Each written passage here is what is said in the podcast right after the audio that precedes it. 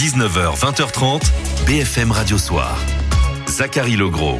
La majorité présidentielle peut souffler. François Bayrou relaxé. Gabriel Attal échappe lui à la censure de l'Assemblée. Nous serons au tribunal et dans l'hémicycle. Après les agriculteurs, les apiculteurs en colère. Des ruches en pleine rue ce matin à Lyon. Nous entendrons les revendications des manifestants. Dans ce journal aussi, les craintes d'un coup d'État au Sénégal et le Chili ravagé par des incendies. Au moins 122 personnes ont déjà perdu la vie. 19h15, on retrouvera Roselyne Dubois. BFM TV répond à vos questions. À 19h30, le titre à la une. Bonsoir Céline Kalman. Bonsoir Zachary. Dans le titre à la une ce soir, l'apparition surprise de Céline Dion hier soir à Los Angeles. Oui, la chanteuse était sur la scène des Grammy Awards pour remettre un prix à Taylor Swift. Céline Dion, qui se bat contre une maladie rare, semble aller un peu mieux. À tout à l'heure. BFM Radio Soir, le 19h. François Bayrou relaxé dans l'affaire des assistants parlementaires du Modem. Décision du tribunal correctionnel de Paris au bénéfice du doute. Le parquet avait requis 30 mois d'emprisonnement avec sursis, 70 000 euros d'amende et surtout 3 ans d'inéligibilité avec sursis. François Bayrou a été présent à l'annonce du jugement ce matin et pour lui, c'est un cauchemar de cette année qui vient de s'achever. Le tribunal a, dans son prononcé de jugement, tenu à dire qu'il n'y avait pas de système. Et le président l'a dit la cible de toute cette affaire, hélas, c'était moi. Pour moi, évidemment, c'est euh, un cauchemar de cette année qui vient de s'achever par une décision euh, sans contestation du tribunal. Et évidemment, je pense au gâchis euh, que ça représente. Le modem écope tout de même d'une sanction financière, 350 000 euros, dont 300 000 fermes. Mais la relaxe de son président lui redonne du poids dans un gouvernement Attal encore incomplet. Bonsoir Neila Latrousse, vous êtes la chef du service politique de BFM TV. François Bayrou relaxé, son horizon politique s'éclaircit? D'abord, vous avez raison de dire que son horizon politique s'éclaircit. François Bayrou condamné aujourd'hui euh, il n'y avait plus d'horizon politique du tout, même si évidemment il peut y avoir procès en appel, etc. Mais c'est vrai que le président du MoDem va pouvoir envisager les semaines, les mois à avec peut-être un peu plus de, euh, sérénité, euh, alors que l'on dit qu'il n'a en rien renoncé à ses ambitions politiques. Quel scénario pour lui Revenir au gouvernement, il en a fait partie, il a dû en sortir précisément lorsque cette affaire a, a éclaté, cette affaire en justice. pourquoi pas le ministère de l'Éducation, alors qu'on dit Amélie Oudéa-Castera fragilisée lui s'en amuse, mais alors que des ajustements pourraient intervenir dans les prochains jours. Voilà, son nom est réévoqué pour renforcer cette équipe gouvernementale, bien que, je le précise tout de même, il fait partie de ceux qui s'étaient opposés à la nomination de Gabriel Attal euh, à Matignon et que donc de ce point de vue-là, ce serait euh, un pied de nez, on va dire, assez drôle que, que réserverait le destin si François Bayrou devenait finalement ministre de celui euh, contre qui il a fait campagne. Pourquoi pas Premier ministre, vous allez me dire, dans, dans ce cas-là La question lui avait été posée quand le remplacement d'Elisabeth Borne avait été envisagé. Il avait dit, il ne vous a pas échappé que j'ai un procès qui m'empêche de, etc. Bon, bah, c'est plus le cas aujourd'hui. Cela dit, ce n'est pas un horizon immédiat. Gabriel Attal vient d'être nommé. On imagine mal euh, Emmanuel Macron le changer au bout de quelques semaines à peine. Ça peut être un calcul à plus long terme. Et puis, il y a la, puisqu'on parle de long terme, il y a la présidentielle de 2027, 2027 évidemment. Euh, Jusqu'ici, François Bayrou n'a jamais dit publiquement sur un plateau qu'il renonçait à être candidat en 2027. Il se trouve par ailleurs qu'Emmanuel Macron, lui, ne pourra pas se représenter. Ça fait aussi partie des pistes. De tous les scénarios que je viens de vous évoquer, il y a un petit astérisque qui doit être complété tout de même avant que l'un d'entre eux ne se réalise, c'est que le parquet ne fasse pas appel. Pour l'instant, euh, on ne sait pas si euh, le parquet fera appel de cette décision de justice ou pas. Neila Latrousse, chef du service politique de BFM Télé. Gabriel Attal, lui, euh, enjambe la motion de censure déposée par la gauche à l'Assemblée nationale, soutenue par les insoumis, les socialistes, les écologistes et les communistes. Elle n'a recueilli que 124 voix sur les 289 nécessaires. Ni les LR ni le RN ne l'ont voté. Dans un hémicycle dépeuplé ce matin, l'insoumis Manuel Bompard a interpellé le Premier ministre, reprenant mot pour mot le discours de politique générale prononcé la semaine dernière. La semaine dernière, vous avez appelé à revenir à des principes clairs. Je vous cite. Tu casses, tu répares. Tu salis, tu nettoies. Tu défies l'autorité, on t'apprend à la respecter. Je vous prends donc, monsieur le Premier ministre, au mot. Tu casses l'État, tu t'en vas. Tu salis la République, tu pars avec ta clique. Tu défies le Parlement, le Parlement t'apprend à le respecter. Manuel Bompard, donc ce matin à l'Assemblée nationale. On apprend à l'instant un communiqué de Buckingham Palace au Royaume-Uni qui nous annonce que le roi Charles est atteint d'une forme de cancer. Bonsoir Julien Mielcarec. Bonsoir. Que, que nous dit ce communiqué Oui, c'est un coup de tonnerre. La rumeur bruissait depuis quelques minutes dans les rédactions, une annonce imminente du palais de Buckingham et donc le communiqué, vous l'avez dit Zachary, vient de tomber. Le roi Charles III est atteint d'un cancer, d'un cancer, annonce officiel, il avait quitté l'hôpital londonien. Vous savez, il y a quelques jours, c'était lundi, il avait été admis vendredi pour une opération euh, de la prostate. Il a 75 ans. On ne sait pas exactement quelle forme de cancer ni à quel stade. On apprend juste ce soir qu'il suspend ses engagements publics, mais il reste officiellement le roi du Royaume-Uni. Julien Milcarec, merci. Évidemment, on y reviendra euh, dans cette édition. Des centaines de ruches alignées en pleine ville en France, symbole de la colère des apiculteurs. C'était ce matin au cœur de Lyon. Olivier Jouglard, vous y étiez avec les manifestants venus clamer leurs difficultés, les importations de miel étranger et la surmortalité des abeilles causée par les pesticides. Plusieurs centaines d'apiculteurs se sont rendus aujourd'hui à Lyon, en plein centre-ville, sur la place Bellecour, pour déposer plusieurs centaines de ruches euh, vides. Ils protestent contre la mise en veille du plan Ecofito puisqu'ils estiment que les pesticides sont responsables de plus de 30% de la mort de leurs abeilles. Ils protestent également contre une concurrence qu'ils jugent déloyale venue de l'étranger. Je vous propose d'écouter Patrick Boussard de la Fédération des apiculteurs professionnels. Il est au micro de Damien Charton. Bah, ça nous met en colère parce que on, a déjà subi euh, beaucoup d'impact des pesticides. On est toujours sous le risque de ces pesticides. Alors ça, c'est pour nous, mais pour l'environnement, on, on, sait que euh, c'est extrêmement nocif pour nous et pour les générations futures. Donc il faut absolument continuer cette logique de baisser l'usage des pesticides, parce que c'est la survie de nous, de nos enfants, de nos abeilles, évidemment. Les apiculteurs espèrent rencontrer les responsables de la grande distribution et les conditionneurs d'ici la fin de la semaine. Olivier Jouglard à Lyon pour BFM Radio. Lui déplore d'avoir été la cible des agriculteurs Michel-Édouard Leclerc. Plusieurs de ces supermarchés Leclerc donc avaient été euh, ciblés euh, avec des manifestations de tracteurs sur des parkings. Michel-Édouard Leclerc accuse un groupe de députés de la majorité de l'avoir personnellement visé les agriculteurs ont reçu des consignes de venir dans la grande distribution, hein, c'est très clair, et c'est d'autant plus incompréhensible pour nos salariés que nous ne sommes pas les premiers clients de l'agriculture. La, distribution n'achète qu'un tiers des produits agricoles français. Ils sont pas allés chez les industriels qui achètent un autre tiers. Ils sont pas allés dans la restauration collective et dans toutes les, les, les autres sociétés. Michel-Édouard Leclerc ce matin chez nos confrères de France Inter. Il y avait un son. Au Sénégal, les opposants au président Macky Sall dénoncent un coup d'État constitutionnel en cause le rapport de l'élection, le report de l'élection présidentielle prévue le 25 février. Depuis hier, les Sénégalais descendent dans la rue Emeline Darcourt. Depuis l'annonce samedi du report de l'élection présidentielle prévue à la fin du mois, les manifestations s'enchaînent. Elles visent le président sortant dont la décision est estimée illégitime. Les scènes d'affrontements entre manifestants et forces de sécurité se multiplient. Un tel climat est pourtant rare dans ce pays réputé comme l'un des plus stables d'Afrique. Lors de ces manifestations, plusieurs candidats à l'élection auraient été brutalisés, voire arrêtés, comme c'est le cas pour Anta Babacar Gnom ou pour l'opposante et ancienne première ministre Aminata Touré. Tous accusent le camp présidentiel d'avoir orchestré ce report.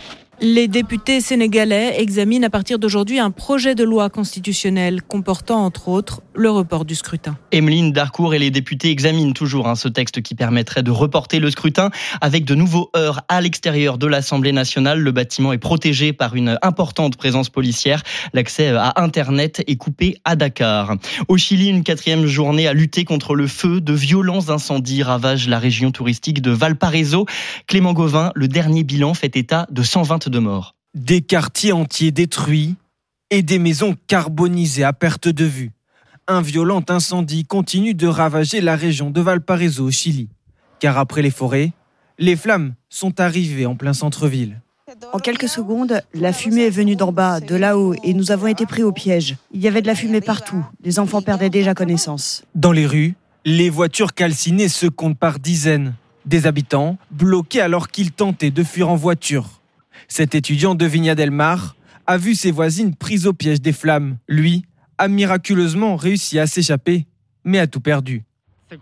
Tout a été consumé, ma maison, Mes souvenirs, le confort, même mes affaires, je n'ai plus rien. En ce moment, je n'ai plus qu'une salopette. Je porte des pantoufles qu'on m'a données. Alors je n'ai plus rien, vraiment plus rien. Un incendie provoqué par des températures caniculaires en pleine période estivale. Mais les pompiers ont un espoir. Les conditions météorologiques se sont améliorées ces dernières heures, avec une forte humidité et des températures plus basses. Clément Gauvin. Une entrée sur scène comme une apparition agrippée au bras de son fils. Hier, Céline Dion a créé la surprise en venant remettre un Grammy Awards enveloppé dans un grand manteau. La chanteuse souffre du syndrome de la personne raide et depuis l'annonce de sa maladie, elle est très peu réapparue en public. Quand je dis que je suis heureuse d'être ici, je le pense vraiment du fond de mon cœur. Ceux qui ont la chance d'être ici ne doivent jamais prendre pour acquis l'immense amour et la joie que la musique apporte dans nos vies et dans celles des gens du monde entier.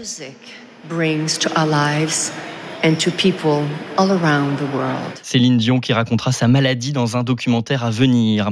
Je vous rappelle cette information qui nous est parvenue dans un communiqué de Buckingham Palace. Le roi Charles III est atteint d'un cancer, une forme de cancer qui ne nous est pas précisée, ni le stade de la maladie. On apprend simplement que le roi est soigné, qu'il reçoit des traitements normaux, mais le roi suspend ses engagements. Il reste toutefois à la tête de l'État. BFM Radio Soir, ça continue à suivre dans BFM Radio. On retrouve Roselyne Dubois, BFM TV répond à vos questions. Au programme, un petit peu de Céline Dion, la grève de la SNCF et la défense de Michel-Édouard Leclerc face à la colère des agriculteurs. 19h30, le titre à la une. Céline Kalman reviendra sur l'état de santé de Céline Dion. À tout de suite. Zachary Legros, BFM Radio Soir, jusqu'à 20h30. On retrouve Roselyne Dubois, BFM TV répond à vos questions. BFM TV répond à vos questions. Au programme, Leclerc. Leclerc n'a jamais enfreint la loi Egalim. C'est ce qu'affirme en tout cas son patron. On verra ce qu'il en est vraiment. Les contrôleurs de train, tiens, vont-ils faire grève pendant les vacances? La chasse au SUV. Quelle ville après Paris? Cette douceur exceptionnelle agréable, mais franchement inquiétante, surtout vous le verrez dans le désert français. Et puis Céline Dion, vous en parliez tout à l'heure sur la scène des Grammy Awards. De quoi souffre-t-elle exactement? Est-ce que ça peut se guérir ou pas? On commence avec la réponse qui était très attendue, les explications de Michel-Édouard Leclerc. Ben oui, pris pour cible quand même euh, pendant euh, la, la crise des agriculteurs. C'est vrai qu'on l'a pas vu hein, pendant euh, ces 15 jours. Alors il accuse le gouvernement de l'avoir jeté en pâture, lui et les autres distributeurs, d'avoir donné des consignes de manifestation pour s'en prendre au supermarché. Comment faire pour que les producteurs soient mieux rémunérés? Si personne ne veut payer plus cher C'est vraiment la question en, boucle. Lui, il justifie d'avoir installé une centrale d'achat en Belgique. C'est pour le bien, dit-il, des consommateurs. Écoutez. Nous sommes une coopérative de commerçants indépendants. Nous habitons en Vendée, en Alsace, euh, au Pays Basque. Faut déjà, la France est déjà très centralisée. C'est pas facile de se regrouper. Et donc, euh, plutôt que d'aller dans les landers allemands, on s'est retrouvé euh, au point minimum qui est, qui est la Belgique. Et là, en plus, je voudrais juste vous rappeler que nos constructions, elles ne datent pas de la loi Egalim. Donc, ça n'a pas été fait pour contourner la loi. Elles datent de 2016. Ensuite, la Commission européenne a donné quitus de notre installation. Elle a trouvé que c'était bien pour les consommateurs qu'il y ait la possibilité pour les consommateurs français de bénéficier du meilleur de ce qu'il y a en Europe. On va voir ce qu'il en est vraiment avec Gaëtan Mélin, chef du service éco. C'est vrai ce qu'il dit, mais ça permet quand même, quand on n'est pas en France, de contourner les règles françaises. Oui, en fait, l'idée, euh, en faisant appel aux centrales d'achat européennes, c'est d'acheter en très grosse quantité. Donc moins cher. Ça, c'est vrai, on en profite. Bien évidemment, plus vous achetez gros, euh, moins vous payez. C'est la, la, logique, en tout cas pour les magasins Leclerc, qui ensuite peuvent livrer l'Italie, l'Espagne, le Portugal, euh, la France. Donc oui, ça c'est sur le papier, ça fonctionne. le fait est qu'en France, on a des règles qui régissent aujourd'hui euh, la matière première agricole. En l'occurrence, les lois Egalim 1 et Egalim 2 qui permettent de s'assurer que le revenu des agriculteurs est respecté. En tout cas, qu'on ne touche pas à, à cette, à, cette, à, ce, à ce revenu. Eh bien, le fait aujourd'hui de faire appel à des centrales euh, européennes, eh bien, ça permet de contourner cette loi, même si encore une fois, hein, euh, quand on écoute le député Descrozailles, eh bien, il dit que euh, ça ne change rien et que les centrales d'achat européennes sont elles aussi soumises aux lois Egalim 1 et 2. Mais malheureusement, Dominique Schelcher aussi, le patron de Système U, exactement, il, négocie aussi avec les lois Egalim au niveau Bien sûr, tout à fait. Mais sauf qu'aujourd'hui, il n'y a aucun contrôle sur ces centrales d'achat européennes. En fait, les contrôles de la répression des fraudes, de la Direction générale de la répression des fraudes en France, ne concernent que les centrales d'achat qui sont en France. Alors que se passe-t-il après au niveau des centrales européennes? Eh bien, on n'en sait rien. Et c'est bien le problème, et c'est d'ailleurs pour cela que Gabriel Attal, la semaine dernière, a indiqué qu'il aimerait bien qu'il y ait une répression des fraudes au niveau européen, justement pour aller s'assurer de ce qui se passait dans ces centrales d'achat européennes. En attendant, les producteurs bah, sont pas franchement convaincus, hein, dénoncent le double langage euh, de Michel-Édouard Leclerc. Mais ces fameuses lois Egalim, Gaëtan, on voit bien que sur le papier, il y a tout pour que ça fonctionne, mais dans les faits, pas du tout. Donc c'est quoi? C'est juste un problème de contrôle? Pourquoi ça marche pas? Alors ça a fonctionné. Hein. Quand on regarde les marges euh, des agriculteurs, de l'industrie agroalimentaire et des distributeurs, euh, le, rapport de l'inspection générale des finances en mars dernier, eh on s'aperçoit que toutes ces marges ont progressé, mais que dorénavant, avec l'inflation et la volonté de, de, proposer en fait aux consommateurs des prix les plus bas, eh bien, on a d'un côté les distributeurs qui, qui, ne veulent pas toucher à leur marge, les industriels non plus, et donc l'autre maillon de la mmh. chaîne, ce sont les agriculteurs. Et c'est bien là le problème, c'est qu'aujourd'hui, on a euh, de grands groupes industriels qui font pression sur les agriculteurs en indiquant, de toute façon, vous n'avez pas le choix si vous voulez vendre votre, votre produit vous devez le vendre à nous. Et donc, c'est comme ça qu'il y a une pression sur les prix quitte effectivement à ne pas respecter ces fameuses lois Egalim. Il faut que les agriculteurs participent plus aux négociations. Exactement, c'est ce que demande d'ailleurs Michel Biro. Il aimerait que les agriculteurs soient à la table des négociations. Mhm. C'est cette négociation qui vient d'ailleurs euh, juste de se terminer. Michel Biron, le patron de Lidl. Hein. Exactement. Merci Gaëtan. Euh, autre question, côté transport, est-ce qu'il y aura une grève à la SNCF pendant les vacances? Bah, C'est la question qui inquiète hein. tous ceux qui espèrent partir quelques jours en train. Un préavis de grève a été déposé par les contrôleurs SNCF pour la période du 15 février au 19 février. Pour ceux qui ne sont pas au fait du calendrier scolaire, c'est en plein milieu des vacances de la zone C, région parisienne et Toulouse, et au début de celle de la zone A, Lyon, Bordeaux, Clermont-Ferrand notamment. Les syndicats qui accusent la direction de ne pas avoir tenu en fait plusieurs promesses, notamment euh, sur la reconnaissance de la pénibilité, le nombre de contrôleurs aussi à bord d'un train. Donc pas de train, un week-end scolaire, c'est loin d'être euh, évident. Est-ce qu'on peut espérer que ce préavis euh, soit levé?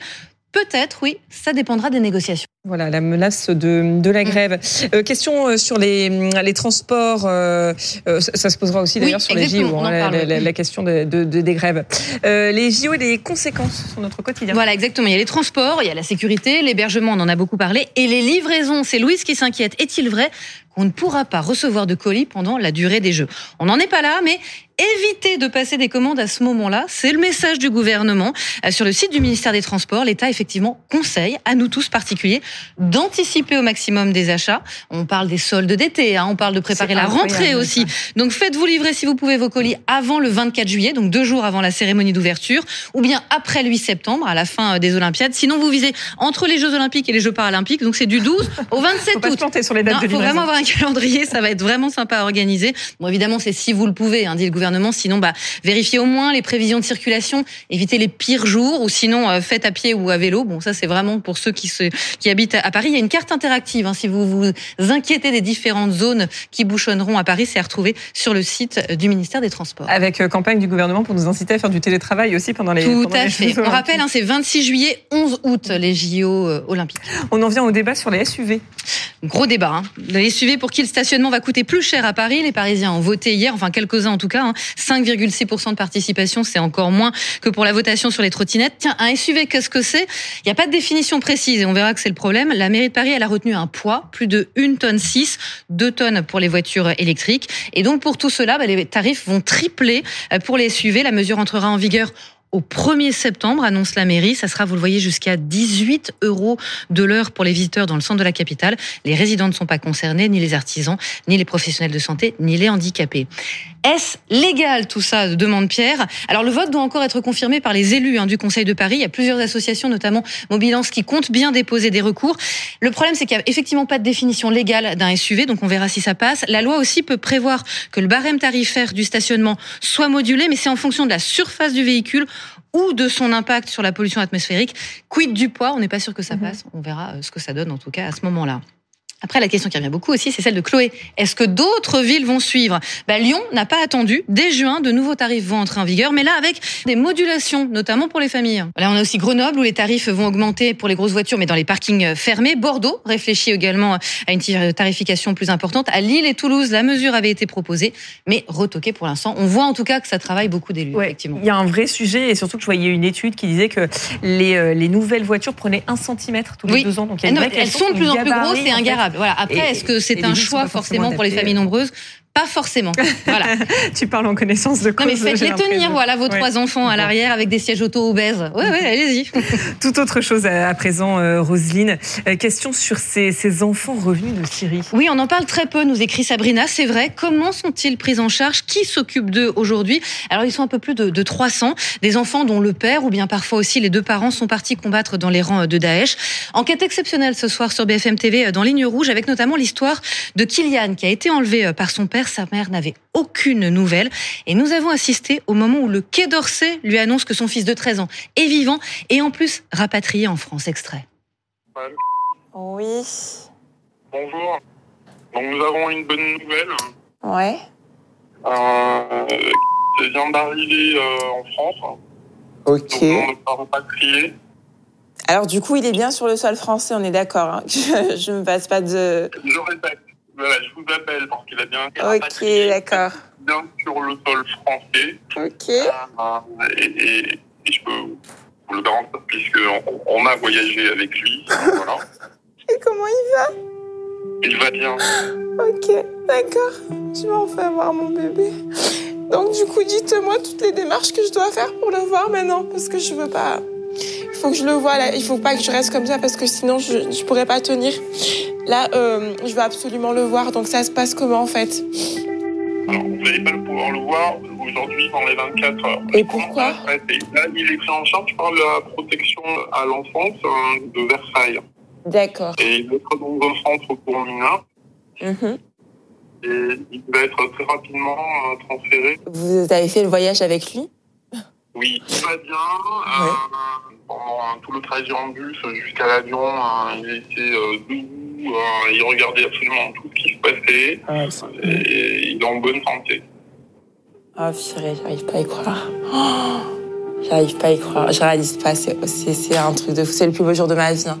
Ah, mais vous imaginez Kylian, La vie après Daesh, c'est un document signé Fanny Morel, Étienne Grelet et Alexandre Funel qui ont enquêté pendant plus d'un an. Rendez-vous ce soir, 20h50 sur BFM TV, ligne rouge. Christophe nous a rejoint. J'en conclus qu'on va parler météo et, et de cette douceur exceptionnelle. Mais c'est fou. Vous avez vu dehors en ce moment, on a quoi, euh, Christophe, là, des températures dignes du mois de mai? Par, par endroits, ce sont quasiment des températures estivales que l'on a enregistrées lors de la journée d'hier, et c'est un petit peu le cas encore aujourd'hui. La journée de mercredi, donc euh, après-demain, regardez cette douceur avec un minimum de 8 degrés euh, pour Lille, mais qui va grimper une nouvelle fois à Perpignan à 20 degrés, à Paris 13 degrés. Il faut bien comprendre qu'en cette saison, le mois de janvier, c'est normalement, euh, le, et le mois de février, ce sont les mois les plus froids en France, et bien là, on a plutôt euh, des températures euh, qui commencent à être presque printanières, qui sont en train d'un petit peu de se dessiner sur le pays. On voit le rouge hein, Avec du un côté. pic le vendredi. Ah, ah, parce que c'est pas fini. Non, on parce va que ça grimpe jusqu'à vendredi Ah où ouais. on aura 15-16 degrés à Paris. Enfin.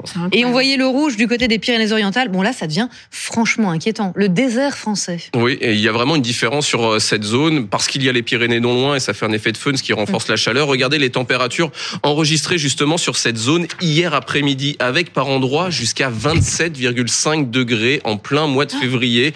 À Perpignan, on a eu également euh, quasiment jusqu'à 26 degrés. Alors pour Perpignan, ce n'est pas un record. Il y avait eu plus en 1930, mais on n'est pas bien sûr quand même de la fiabilité euh, de, le- de la valeur En enregistrée. plus, il fait chaud et il pleut pas, surtout. Et il pleut pas. Regardez un petit peu euh, le manque de précipitations à Perpignan, par exemple, en 13 mois. C'est-à-dire depuis janvier 2023, on a eu seulement 258 mm de précipitations. C'est un déficit de 60%. Habituellement, on a plus de 630 mm. Là, on a eu seulement 250 mm sur cette zone.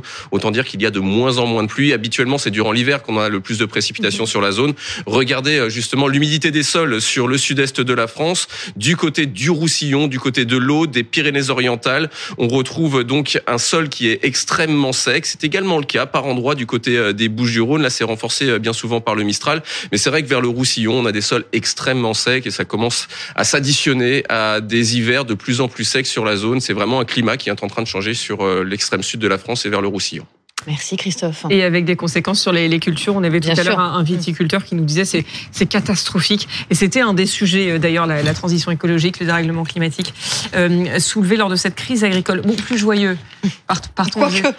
Quoique oui, mais attends, cette, image elle nous fait du bien. Quand la surprise. Ouais, Céline Dion qui est apparue sur la scène des Grammy Awards pour remettre son prix à Taylor Swift. Ça fait quatre ans qu'on l'avait pas vue. Alors elle est malade, hein, on le sait. Elle souffre d'une maladie baptisée le syndrome de l'homme raide, qui porte bien son nom en fait, on a de plus en plus de mal à bouger euh, ses muscles. D'ailleurs, on se demande ce que cache ce, grand manteau, euh, une certaine raideur. Mais, mais Candice Mahout, on la sentait tellement émue, Céline Dion, d'être de retour. C'était comme une apparition à la toute fin de la cérémonie. Céline Dion très émue, mais devant une salle, elle aussi extrêmement émue. On va voir peut-être son arrivée. C'était absolument incroyable. Elle, euh, elle s'est euh, avancée au bras euh, de son fils. bah oui, René Charles, il a bien grandi. et une Taylor Swift, effectivement, qui a raflé la quatrième victoire pour un meilleur album et qui chantait du Céline Dion à tue-tête lors de ce moment extrêmement émouvant. C'est vrai qu'on l'a pas revu sur scène, Céline Dion, depuis mars 2020, depuis son tout dernier concert à Newark. On l'écoute. Quand je dis que je suis heureuse d'être ici, je le pense vraiment, du fond de mon cœur. Ceux qui ont la chance d'être ici ne doivent jamais prendre pour acquis l'immense amour et la joie que la musique apporte dans nos vies et dans celles des gens du monde entier.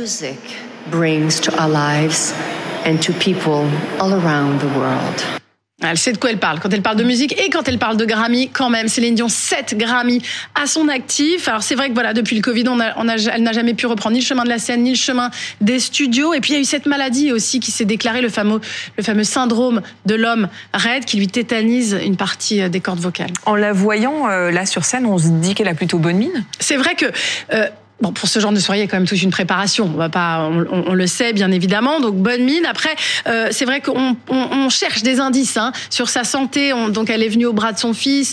Est-ce qu'elle, euh, c'est vrai qu'on sait que ce syndrome parfois, euh, c'est pas évident pour marcher. ça peut provoquer des chutes. il y a également ce manteau qui a posé question. Voilà, elle qui aime les silhouettes, qui aime les, les robes glamour, plutôt près près du corps. Voilà, évidemment, on a envie de savoir comment elle va. Elle a dit d'ailleurs qu'elle allait sortir tout prochainement sur Amazon Prime Video un documentaire qui parle justement de l'épreuve qu'elle est en train de traverser. Il sera attendu ce documentaire hein. Merci beaucoup, Roselyne. Merci, Roselyne Dubois. On vous retrouve euh, tous les jours sur BFM TV dans le live de Maxime Switek et le Déj Info avec Ashley Chevalier. Je vous rappelle cette euh, principale information de la soirée. Le roi Charles III est atteint d'une forme de cancer. C'est ce que l'on apprend dans un communiqué de Buckingham Palace. On ne connaît ni la forme de la maladie, ni le stade. On apprend seulement que le roi suspend ses engagements, mais le roi reste le roi. On retrouve tout de suite nos experts pour développer cette information en direct. BFM Radio Soir, Zachary Legros.